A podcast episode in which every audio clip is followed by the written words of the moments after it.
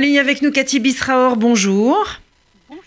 Alors nous allons ensemble, euh, Cathy, feuilleter euh, cette actualité euh, de, la, de la semaine pour essayer de mieux comprendre les choses. D'abord la rencontre entre Mahmoud Abbas et Ehud Olmert qui, en France, en Europe d'ailleurs, a été comprise très différemment qu'elle n'a pu l'être en Israël.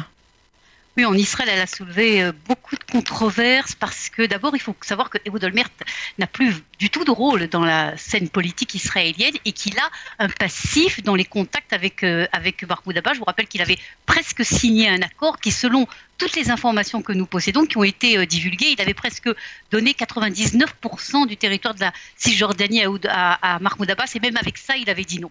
Et donc, si vous voulez, Ehud Olmert, de gauche à droite de l'échiquier politique israélien, cette rencontre a été mal perçue en disant que ce n'est pas le rôle euh, d'Ehud Olmert de s'insérer dans ce type de relation très très délicate États-Unis-Palestiniens-Israéliens euh, et que cela peut plus porter ombrage qu'à autre chose. Et donc, si vous voulez, le côté positif de, de cette visite qui a été très médiatisée dans le monde entier, en effet, n'a pas du tout été en Israël.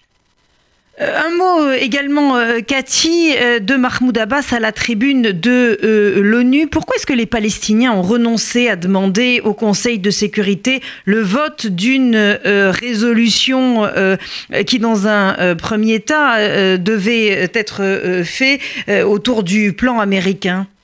Alors c'est une question très intéressante et qui a été posée en Israël et une des réponses qui est donnée, il faut le donner cette réponse évidemment avec beaucoup de prudence, il faut lier cela avec d'autres événements, d'autres déclarations de personnalités autour de Mahmoud Abbas. Pas Mahmoud Abbas, il continue à dire non et non et non.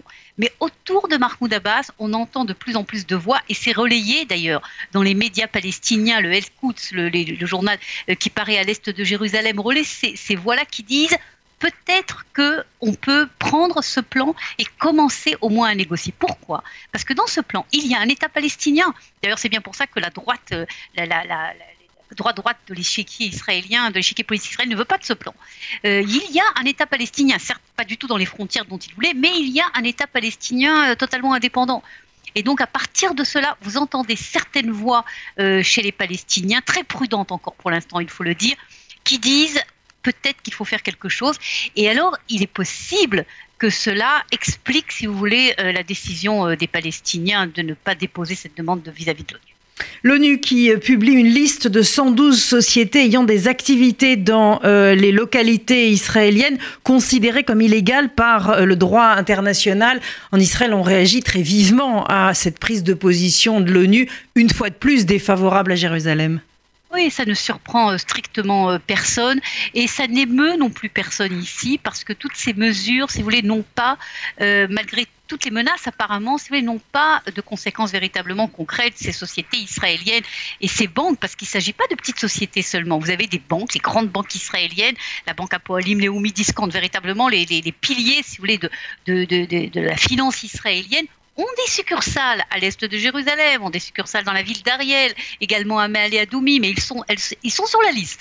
Et donc personne ne s'émeut vraiment parce qu'entre si vous voulez, ce type de publication et une conséquence concrète, pour l'instant, il n'y a pas eu vraiment euh, de problème pour euh, ces institutions israéliennes. Et puis on en parlait ce matin avec Gérard Benamou des cyberattaques du Hamas contre l'armée. Et alors euh, on sait qu'aujourd'hui avec l'intelligence artificielle on arrive euh, à faire des choses assez invraisemblables et euh, des jeunes filles particulièrement séduisantes apparaissent notamment sur les téléphones portables de certains soldats. Ils sont appelés à cliquer sur un lien pour voir d'autres photos et là leur, leur anonymat est totalement dévoilé et les terroristes sont capables de capter tout leur carnet d'adresses hein? Depuis déjà plusieurs années et surtout depuis plusieurs mois, l'armée israélienne a mis au point tout un système pour faire face à ce type de menaces que vous décrivez. D'abord, c'est vrai, il y a eu des affaires comme des histoires comme ça, mais il y a des consignes qui sont très strictes et qui sont euh, qui sont respectés à 99% au sein de l'armée israélienne, tout simplement parce qu'un soldat qui ne respecte pas ces consignes de protection de leur téléphone privé, de leur ordinateur, etc., est immédiatement euh, éjecté. Euh, il y a des mesures très graves qui sont prises contre lui, notamment depuis quelques mois. Il y a eu plusieurs procès contre des soldats israéliens dans ce domaine-là. Et donc, si vous voulez, c'est vrai que c'est très médiatisé, toutes les affaires du Hamas et d'autres d'ailleurs, également l'Iran, le djihad islamique, mais l'armée israélienne a un système de protection qui n'est pas certes totalement inviolable, pas à 100%, mais qui permet tout de même une protection. Ceci dit, euh, en Israël comme dans le monde entier, on sait très bien que la guerre de demain, euh, c'est une guerre euh, qui est digitale, c'est une guerre face au cyber, c'est une guerre avec toutes ces menaces-là. Et c'est pour cela d'ailleurs que des investissements énormes ont été faits en Israël, pas seulement au sein de Tzal, mais au sein de tous les responsables de la sécurité ici, les différentes institutions, pour faire face justement à ce type de scénario qui peut s'avérer totalement en effet dramatique. Une toute dernière question, Cathy, qui concerne l'Iran.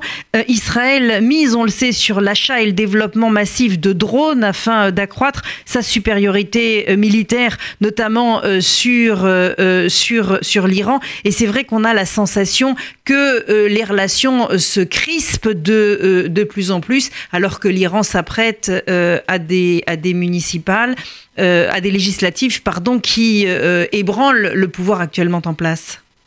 Écoutez, législative ne touche pas évidemment les relations entre Israël et, et l'Iran. Bien avant et de tout temps et depuis des années, en Israël, on dit et on répète que le danger existentiel pour l'État d'Israël de demain, c'est euh, l'Iran.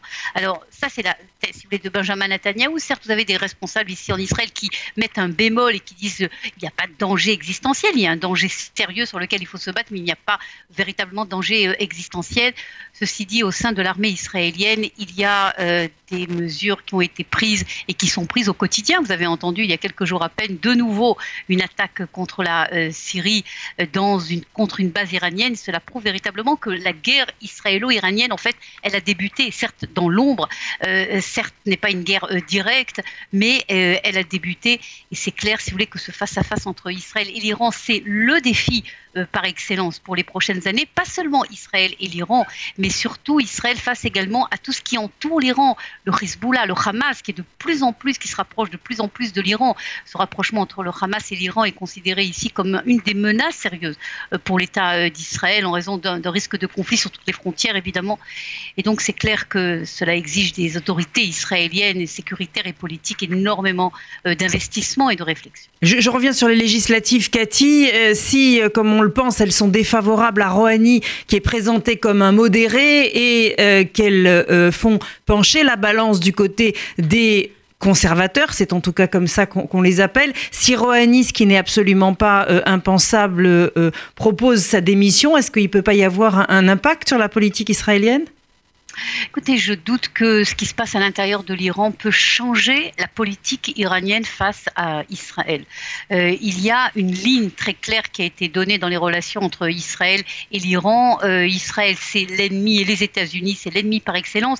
Et ici, en tout cas, les observateurs, les spécialistes euh, de la politique iranienne, qui sont très très nombreux évidemment en Israël, estiment que tant qu'il n'y aura pas véritablement un changement, et on en est très loin de fond du, du régime des ayatollahs en Iran, cette ligne très dure et très anti-américaine israélienne euh, se poursuivra, quels que soient euh, les changements euh, au sein du gouvernement iranien.